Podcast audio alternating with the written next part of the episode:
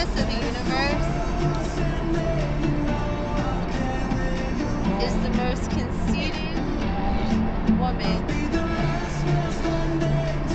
or man you will ever meet. And she has to be. Because in a world where everything revolves around her, is certainly her fault.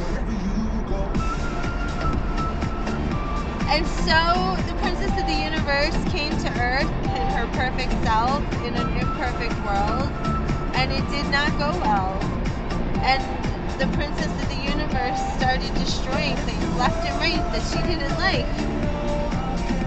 And the fairy godmother came to her side and said, Princess, that isn't right.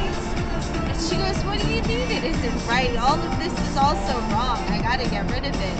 Should have never been here all along. Well, I, I, I don't know what to say to all of that, Princess, but you just can't destroy things like this. You're bringing attention to, to us, to you, to everything. Come with me.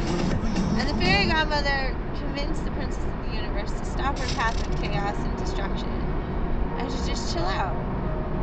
And she played her a lovely song by this lovely man. Sung by this lovely man.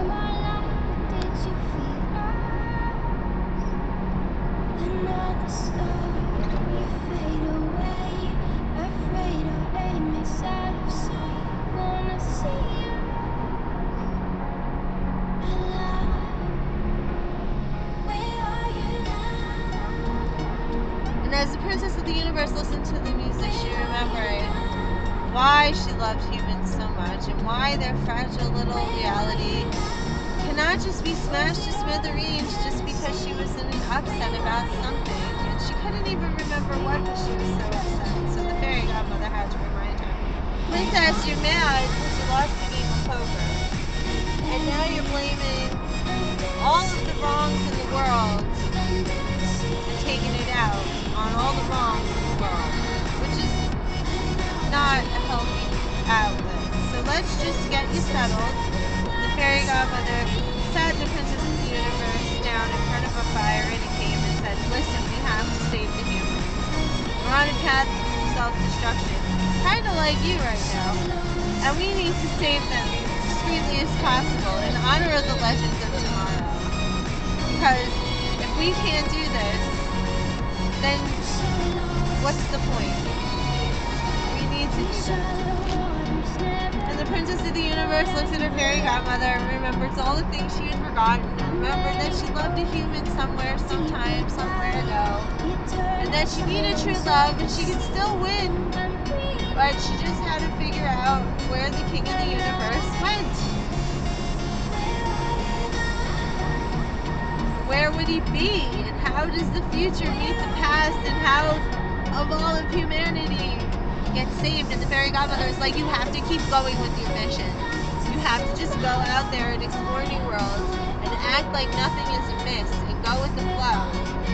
Because we are going to need you in the freeing of the energies, the freeing of the mind. Otherwise, we're going to re-enter another wave of slavery, and our precious humans are all going to get harvested and live in the matrix forever and never know gotta let them stay free. We gotta keep the humans free, and we gotta keep their reality in check and preserved. And and in hopes we can get the Earth to be healthy and happy and inhabited happily ever after. Where all the humans get along and sing music. Wouldn't that be something? But there are nefarious forces at work that are subduing good causes. So, Princess of the Universe, your ultimate power on the side of good to help us. Sure, why not? Uh, I don't know what else to do. Why not? And she looked at her fairy godmother, smiled, stood up, dusted herself off, and said, Brownie, are you ready to go? To which her space traveling Wookiee dog companion just looked at her with that look like, hell yeah. Thank you.